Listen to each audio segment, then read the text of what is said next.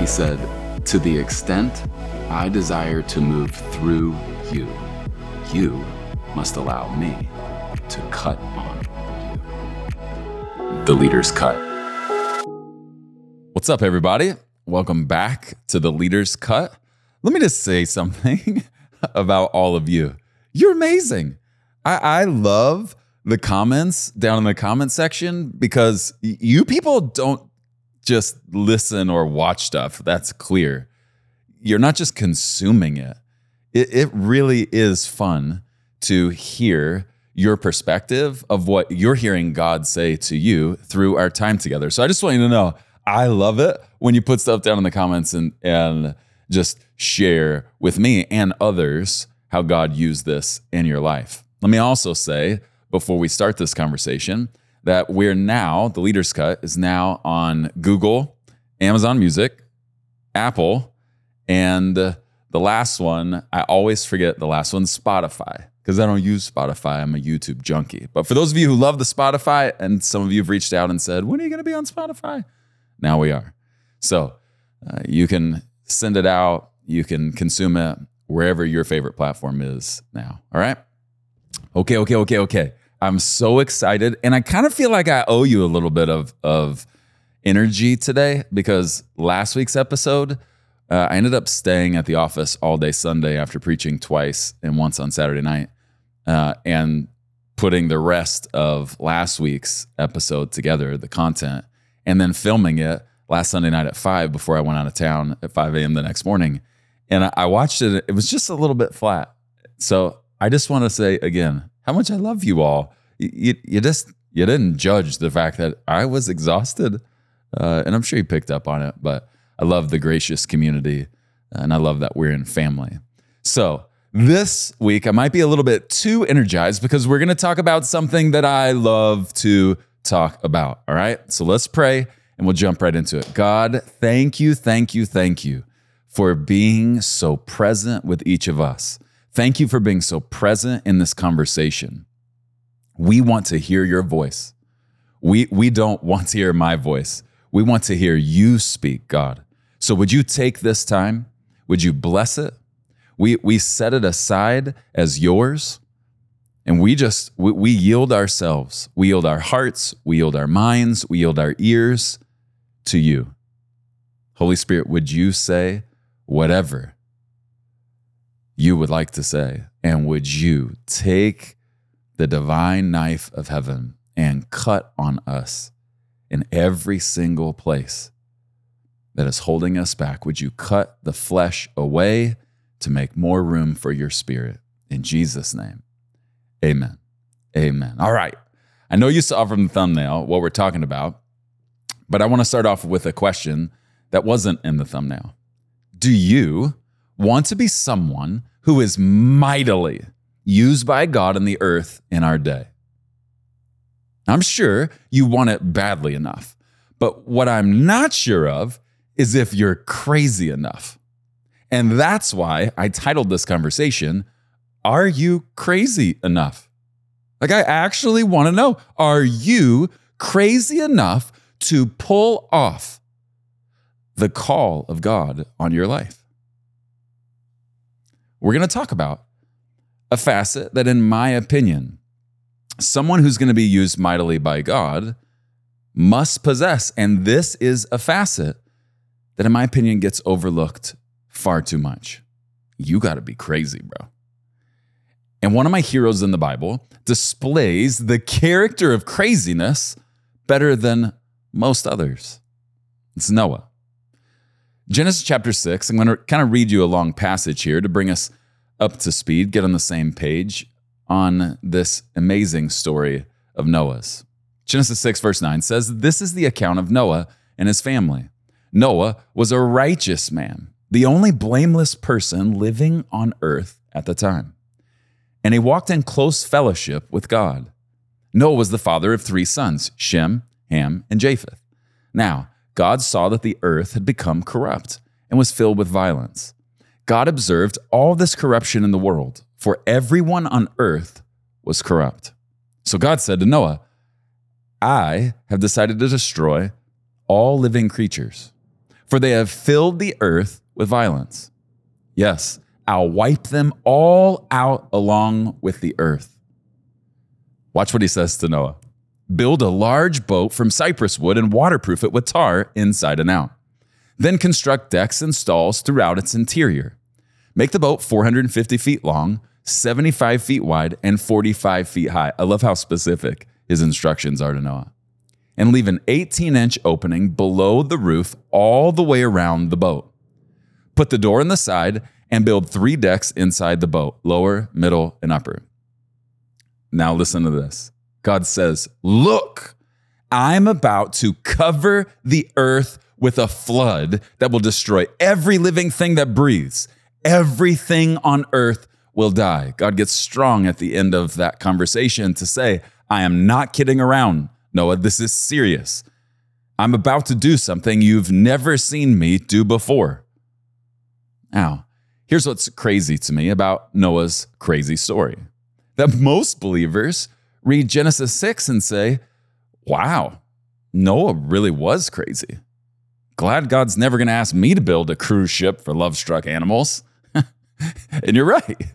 He won't ask you to build a boat for a bunch of animals. It's worse than that. He's asking you to build something even bigger.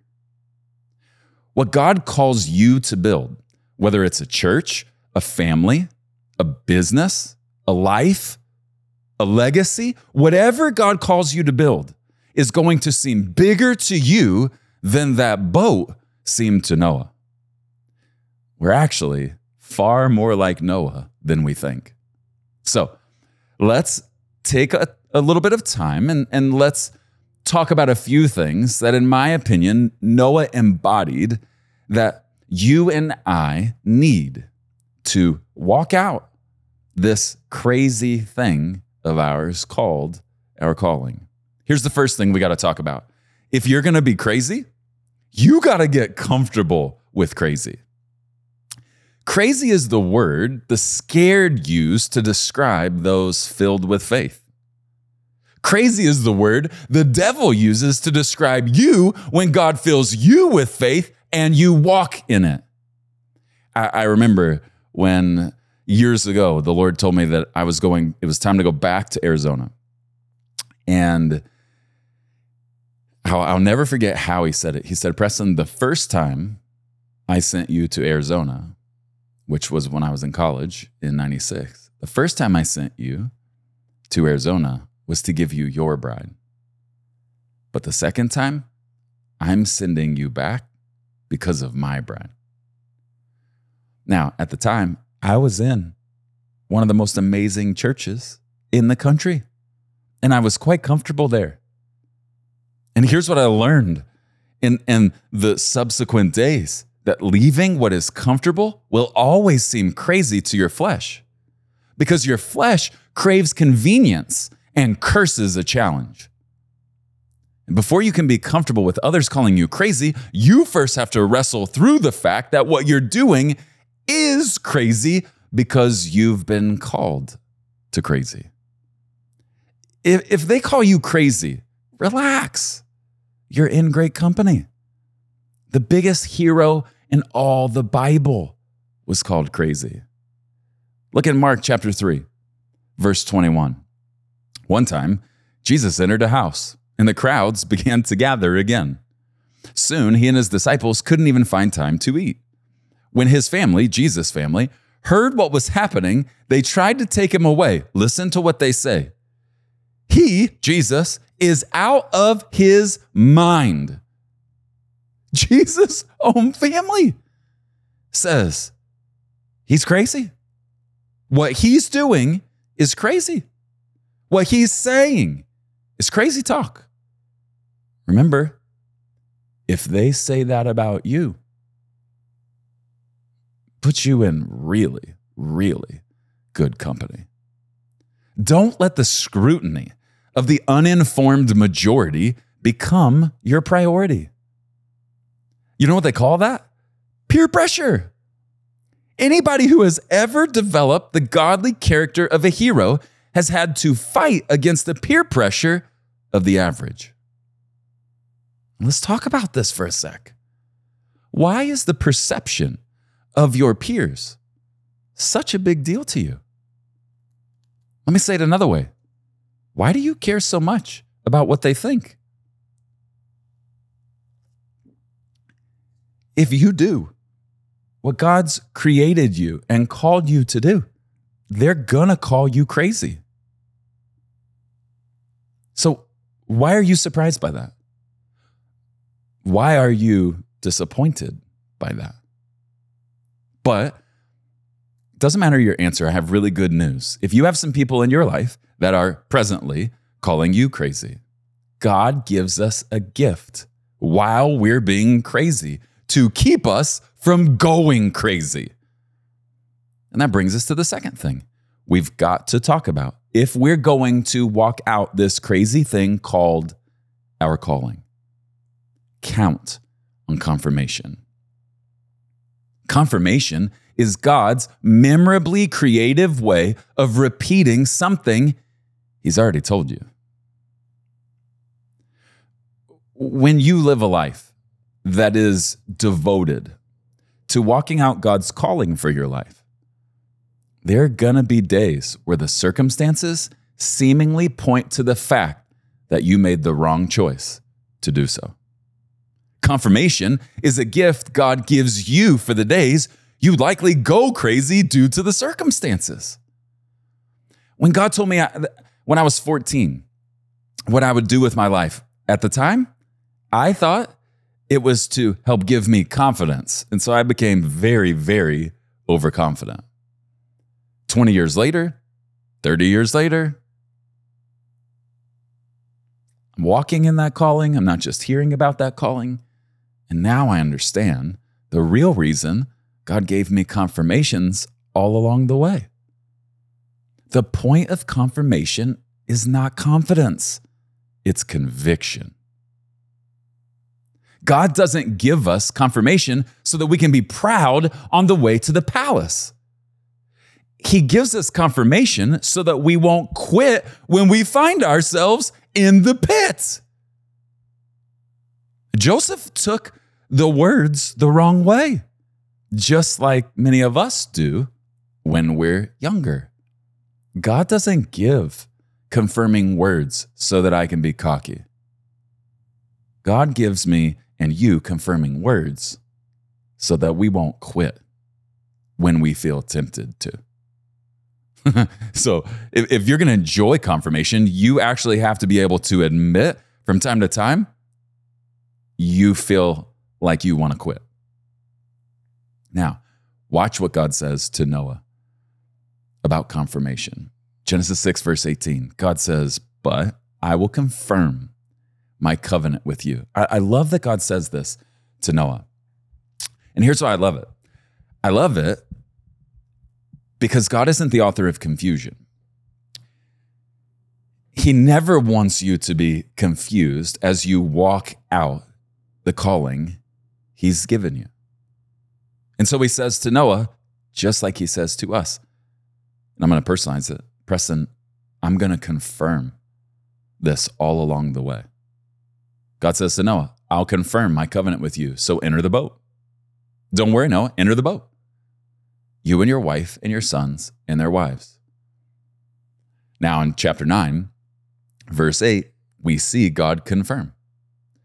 Then God told Noah and his sons, I hereby confirm my covenant with you and your descendants, and with all the animals that were on the boat with you. Okay, so this is after the flood and the waters have receded. Then he says, I'll, I'll confirm it with the birds, the livestock, and all the wild animals, every living creature on earth. Yes, I'm confirming my covenant with you. Never again will flood waters kill all living creatures. Never again will a flood destroy the earth. Then God said, I'm giving you a sign, Noah, of my covenant with you and with all living creatures for all generations to come. I've placed my rainbow in the clouds. It is the sign of my covenant with you and with all the earth. God told Noah before he built the boat that he would give him confirmation, that Noah would have to wait to receive until after the flood was over. Or did he? God says he'll confirm his covenant with Noah at the end. But is it possible that God confirmed much more all along the way? Yes. The rainbow confirmed God's covenant with Noah. But the fact that it actually rained confirmed God's calling of Noah. Is it possible that Noah saw confirmation all along the way and long before the rainbow? Absolutely. Think about this. Don't you think it was confirmation to Noah when the animals started walking into the boat two by two? Seriously, God tells Noah, bring a pair of every animal on the earth. Do you honestly think Noah even knew all the animals on the earth? There's no way. If I'm Noah and I'm walking around one day taking a break from building the ark and I see a rhinoceros walking across the street and 50 yards later see a rabbit hopping across the same street, don't you think Noah would start to think, hey, how in the world is this going to work? How is the rhino not going to trample the rabbit to death? And don't you think it was a little bit of confirmation when the rhinos followed the rabbits up the ramp and gave each other personal space? Confirmation was everywhere. Here's another confirmation all the animals are getting on the boat, and the last pair walks up the ramp. And Genesis 7 tells us what happens next. Verse 15 Two by two they came into the boat, representing every living thing that breathes. A male and female of each kind entered, just as God had commanded Noah. Watch this. Then the Lord closed the door behind them. You don't think that was confirmation? But let me use this as an opportunity to talk to you. Let me talk to those of you who feel God has closed the door in your face. God doesn't close doors to keep you from enjoying paradise. He closes doors to keep you from drowning in the rain. Noah got confirmations all along the way, like the animals coming in two by two, like the door closing. But some days, the only confirmation Noah got was that the boat was still floating.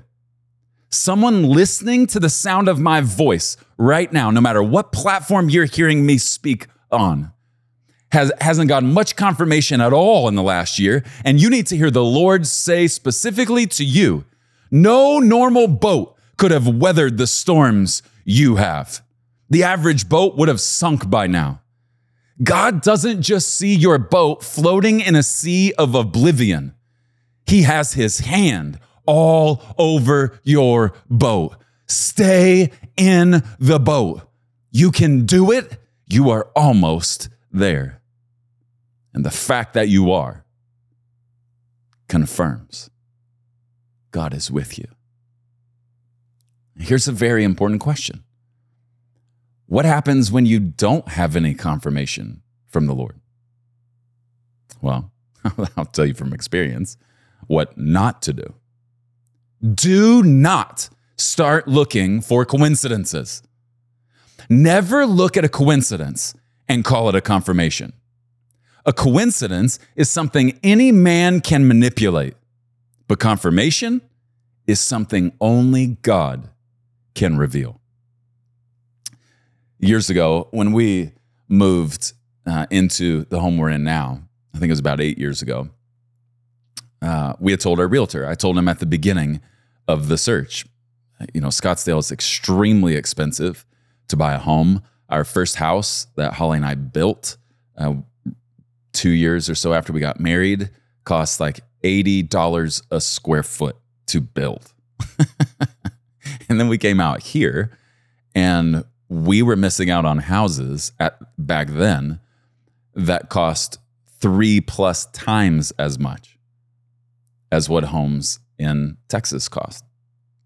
And so we knew if we were going to find a home that our children could grow up in, it was going to take a multitude of miracles. And so we told our realtor, listen, we know it. Like the, this is going to take miracles and we're going to know. And we looked at a ton of houses, knowing God would make it obvious which one was the house he had set aside for us. But we looked at a ton of houses for like a year plus, and we kept losing out on houses one after another. Can I can I just remind you if you feel like that right now in this season of your life that you can't lose something God never intended to give you in the first place. I remember Holly saying to our realtor, God will make it obvious which house is ours. Just like God will make it obvious that all the other ones aren't ours. And our realtor told us a story about a family um, years prior. Uh, they were believers and they had fallen in love with this house. And our realtor is telling us it was absolute garbage. And he didn't want them to buy it because it, it was trouble.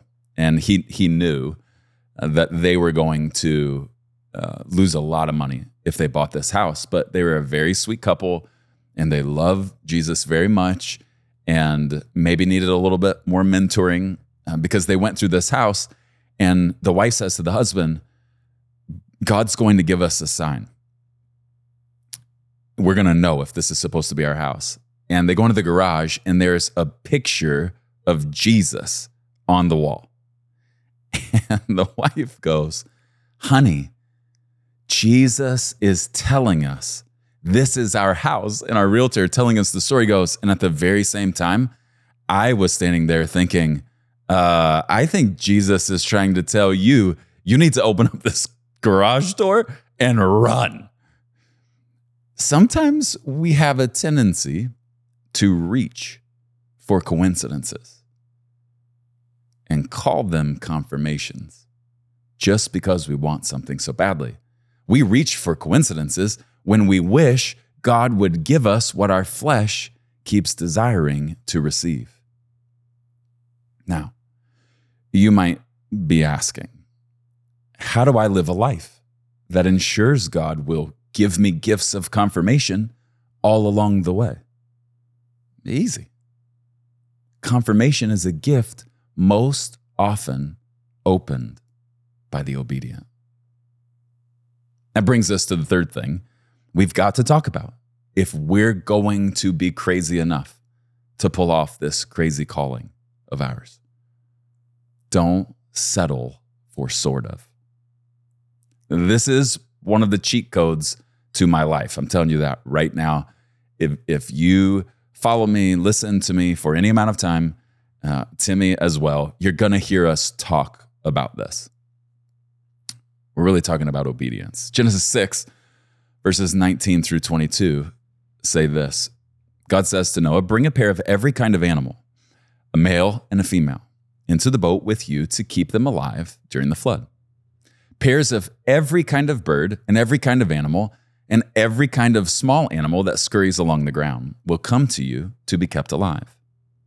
And be sure to take on board enough food for your family and for all the animals. Now, listen to this next verse, verse 22. So Noah did everything exactly as God had commanded him.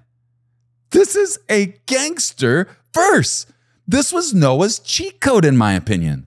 Noah did everything exactly as God had commanded him. Listen, I think a lot of people, when they think about Noah, think about how righteous he was and that God said there's nobody else like him on the earth. But I think chapter 6, verse 22 is one of the things Noah should truly be remembered for. He did everything exactly as God had commanded him. Preston, here you go with that whole do everything God says, obedience stuff. Listen, the only reason you would say that is because you have the wrong perspective of obedience. Stop looking at commands as orders, that closed doors you wish would open, and start seeing them as opportunities to open doors you never dreamed he would. Besides, clearly, Jesus sees commands completely differently than we do. Remember what he said in John 15? You are my friends if you do what I command. Why is obedience such a wonderful thing? Because none of us on our own actually knows how to build this boat. None of us knows who to fill it with. None of us knows where to take it. And none of us knows how to get there. In other words, we need someone to tell us what to do and how to do it. Psalm 127, verse 1 says, Unless the Lord builds the house, the work of the builders is wasted. Now, I, I want to show you something that I think is a blueprint for each one of us that I see in the story of Noah. I want you to think about the design God gave Noah for his boat. There's something very important missing from this divine mode of transportation a steering wheel. The ark was designed for flotation, not for navigation. God basically says to Noah, Listen, Noah, you have no idea how to do all of this. And you couldn't build this boat on your own. And you couldn't get it where I want it to go, even if you tried. Rather than give you a chance to determine how and where this whole thing goes, why don't you just leave that all up to me? God says, because if I gave you a steering wheel, you'd be tempted to start calling yourself captain and start steering this boat in whatever direction you want it to go. Noah, do you trust me? Okay, then. No steering wheel it is. There's a, question that I get asked. I, I uh, one of the things that I enjoy getting to do uh, is uh, help pastors. And I don't mean help like I can do something no one else can do. I just mean to serve other pastors. And, and because I grew up at Gateway uh, in ministry, I get asked questions from time to time from other pastors. And, and it's been, you know, 23 years now that I've been asked some of these questions. And so there are a lot of uh, uh, just the same questions pretty much over and over from different pastors. But one of the questions that I typically get asked, and I know Pastor Robert and others do too, why do you think Gateway is so blessed? I've heard people give a lot of different answers over the years that I can't even remember all the different ways I've heard this question answered, but I'll kind of boil down for you why I think one of the biggest reasons why I think Gateway is so blessed. Because Pastor Robert built the thing without a steering wheel. Over the years, I've seen Pastor Robert being hurried into making some kind of a decision. I mean, like somebody needs an answer right away related to some big opportunity for him or for the church. And time and time again, I've seen him say something like this Oh, hold on a couple days. You see, this is my paraphrase. The thing about this little ship called Gateway is it was built with no steering wheel. And so I and we are going to have to consult with the GPS, who also happens to be the one who gave the blueprint for this boat, to see where he wants this to go. We're going to need to pray about it, and we'll let you know what we feel the Lord is saying.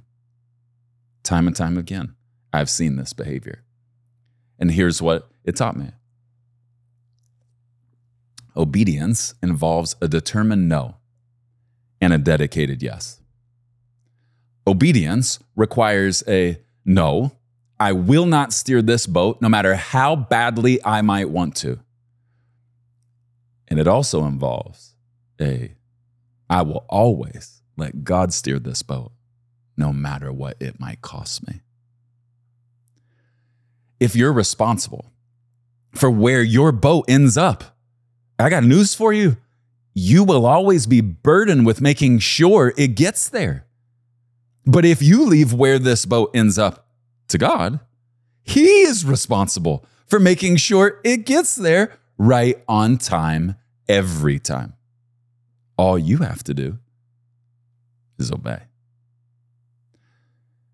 The pain which comes with obedience is so much easier than the undesirable results which come with your best attempt at strategy. Don't. Don't do it. Don't don't give in to trying to become the smart one. I'm telling you right now, the people around you might not understand the strategy of obedience because they look at you and say, "Well, you're you're the CEO. You're you're the one who's leading this thing. God picked you. You make the call." Listen, people are always going to try and push you into operating in your flesh. Don't take their bait. Please, I, every time I've done this in the past, it's bitten me. I don't want you to get snake bitten the way I have been. Stick to your guns. Obedience is the way.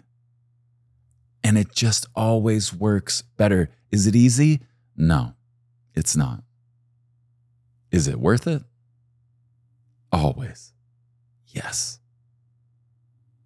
Here's the last thing, because I know some of you, uh, when you hear the word obedience, you might think what I think about. Verse in scripture that says obedience is better than sacrifice, which is absolutely, God said that. He said, I desire your obedience more than your sacrifice.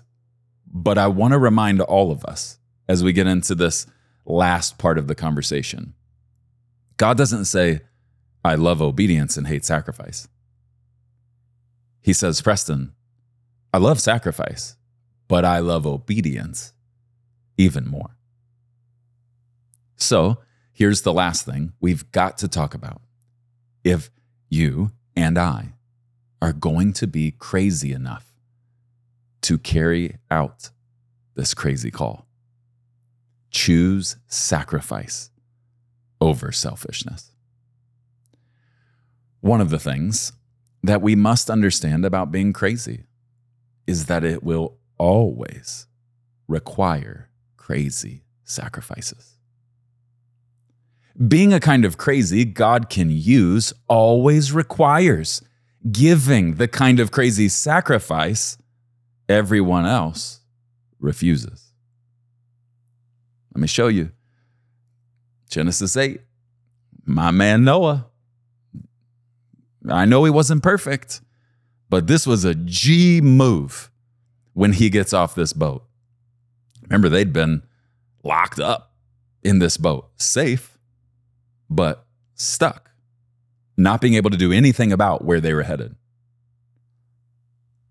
Watch what he does when he gets off the boat. Verse 18 of Genesis 8 says So Noah, his wife, and his sons, and all their wives left the boat. And all of the large and small animals and birds came out of the boat, pair by pair. Watch what Noah does. Then Noah built an altar to the Lord. My man Noah. He built an altar to the Lord and there he sacrificed as burnt offerings the animals and birds that had been approved for that purpose. God had told him which ones. Watch this, verse 21. This is for all of us. And the Lord was pleased with the aroma of the sacrifice. Question Why was Noah's sacrifice so romantic to God? because Noah's first act when he got off the boat wasn't to look around, it was to look up. When you focus on his face. You won't have to look for confirmation because confirmation will come looking for you. Noah wasn't looking around to see all of the stuff he was the new owner of. He looked to God and said, Thank you. When you think about it, though, it's not really that romantic that Noah sacrifices in Genesis 9 a few animals God had already set apart for sacrifice in Genesis 7. Is it really that impressive that Noah sacrificed a couple animals after having a boat full of animals? it wasn't what was sacrificed that was so pleasing to God. What you sacrifice is not nearly as important to God as when and why you sacrifice. I remember years ago, before I was coming out here, and the Lord was saying things to me that I would under, help me understand that I was crazy and I was going to have to be to leave Gateway, go out to Scottsdale, um, not knowing hardly anybody out here. And the Lord started saying things like, Preston, this isn't going to start the way everyone expects season number one is going to seemingly disappoint many. But season two is going to render many speechless because I breathe. So he was calibrating me. And one day I remember asking him uh, a really specific question. For backstory, you got to know that uh, when I was 15, I made a request that was probably crazy to the Lord. Uh, I, at the time, was dating a girl, and she had two younger brothers. And I watched the way the three of them interacted. I'm the oldest of three boys, and I kind of always wanted an older sister. And when I saw the way these two younger brothers interacted with their older sister and the way the older sister inter- interacted with their younger brothers, it caused me to make a request to God very specifically and probably a little crazily. I said, Lord, would you please give me a girl and two boys in that order? Well, fast forward, that was at 15. By the time I was 30, God had given my wife and me a girl, Riley Elizabeth Morrison, and then two boys Tyler Matthew Morrison and Preston Samuel Morrison. He had given me that crazy thing I asked him for at 15. And so a couple years before I was coming out, uh, Gateway was preparing me to come. The Lord was preparing me to come out to Scottsdale. And I asked the Lord, why did you give me what I asked for when I asked you for a girl and two boys? Now, I'm just going to submit to you what I felt the Lord said in response. I know when we say, you know, the Lord said, it can get wonky. I'm, so I'm saying, this is what I felt like the Lord said in response. When I said, Why did you give me a girl and two boys when I asked for it? Here's what I felt like He said. Because, Preston, this season of your life is going to cost you more than you can wrap your mind around. And on the days where I ask you to sacrifice the most, I want you to walk into your oldest child's, your daughter's room. I want you to walk into her younger brother's rooms and be reminded that before all of this started, Preston, I did this. I want you to be reminded on that day that what you've given up is so far less than all that you have received. Crazy sacrifice will always be a part of being crazy enough to walk out your calling. Now, I want you to think about something because this is kind of how my brain thinks. And if we're running together, it wouldn't surprise me if this is the way your brain thinks too. Birds of a feather flock together. Why would I settle for doing what is acceptable to God when I can go the distance and do what is pleasing to God? Noah's sacrifice was pleasing. The aroma, the smell of his sacrifice was pleasing to the Lord. I used to get so scared when it was time to sacrifice. When God would ask for something extravagantly expensive for me and Holly. And I still, every once in a while, I feel that feeling, but it's different than it used to be because back then I'd get scared when it was time to sacrifice because I was so busy counting the cost. But these days, now all I really find myself doing is crying when it's time to sacrifice. B- because nothing I could ever give him will ever truly communicate to him just how I feel about him. Maybe you are in a similar boat. And as I talk about sacrifice, you're saying, Preston, I can't wait to sacrifice. I, I, I, all I want in my heart is to obey.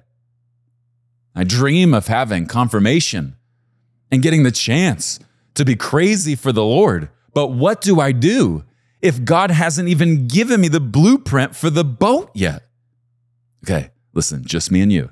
Don't tell anybody else that I'm telling you this. This is a cheat code.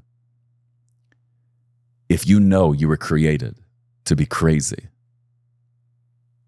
but God hasn't given you the blueprint for your boat yet, here's what you do work on someone else's boat.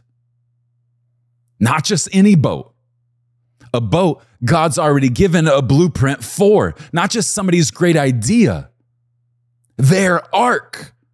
Show God you can work on their boat, and He'll know you can work on His. This, this whole conversation has been about one word crazy. And let me give you the Greek word for crazy existemi. Now, existemi has two definitions. The first is to lose one's mind. But the second is to astonish greatly. Do you know what that means? That means that all this time that the enemy has been telling you, you have done lost your mind. You can't do what God said you would do. Listen to me. Never ever forget that at the exact same time, the God of the universe is using the exact same word, existemi, using it to describe what he created you for, saying, Oh, sweet child of mine, you haven't lost your mind. If you'll just hold my hand all the days of your life, the two of us are going to do things that astonish the world greatly.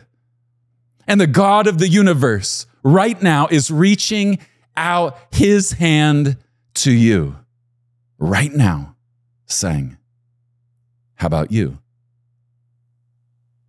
You in for this thing?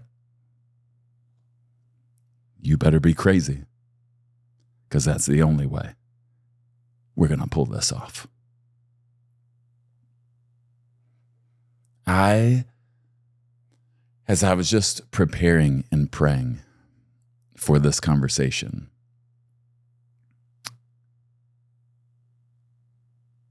I, I really hope that some crazy people out there who have been in this season of life repeatedly bombarded with taunts from others, calling them crazy, but the other, using the other meaning for existemi, to lose one's mind.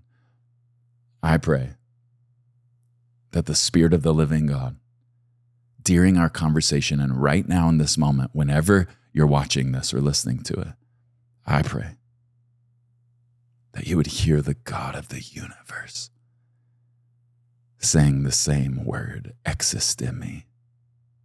You are not crazy. You didn't lose your mind. But you're about to, holding my hand and letting me lead, astonish your world greatly. I want to pray for you because I love you so much. And prayer is one of my favorite things. Think about it that we get to talk to the God of the universe anytime we want is one of the greatest opportunities you and I will ever be given this side of heaven. That we can pray right now and call upon the name of the Lord. That as your brother, I can pray, I can petition the God of the universe on your behalf that the crazier you feel, the more you would see God reveal. Let me pray over you. God, thank you. Thank you, thank you for holding us by the hand.